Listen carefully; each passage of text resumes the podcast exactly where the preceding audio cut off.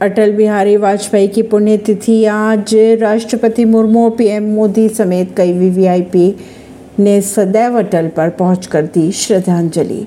पूर्व पीएम अटल बिहारी वाजपेयी की आज पांचवी पुण्यतिथि है। दिल्ली में सदैव अटल स्मारक पर पुष्पांजलि अर्पित करने के लिए वीवीआईपी लोग पहुँचे। सुबह सबसे पहले राष्ट्रपति द्रौपदी मुर्मू, उपराष्ट्रपति जगदीप धनखड़ और पीएम नरेंद्र मोदी पहुँचे। यहाँ वाजपेयी को याद किया और पुष्प अर्पित किए। समाधि स्थल पर स्पीकर ओम बिरला सहित गृह मंत्री अमित शाह भी पहुँचे। अन्य बीजेपी नेताओं और मंत्रियों के साथ एनडीए के सहयोगी दलों के नेताओं ने भी श्रद्धांजलि दी।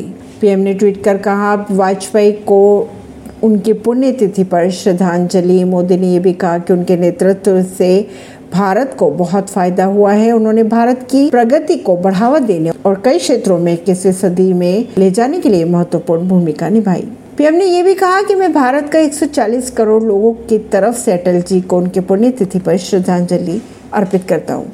परवीन सिंह, नई दिल्ली से।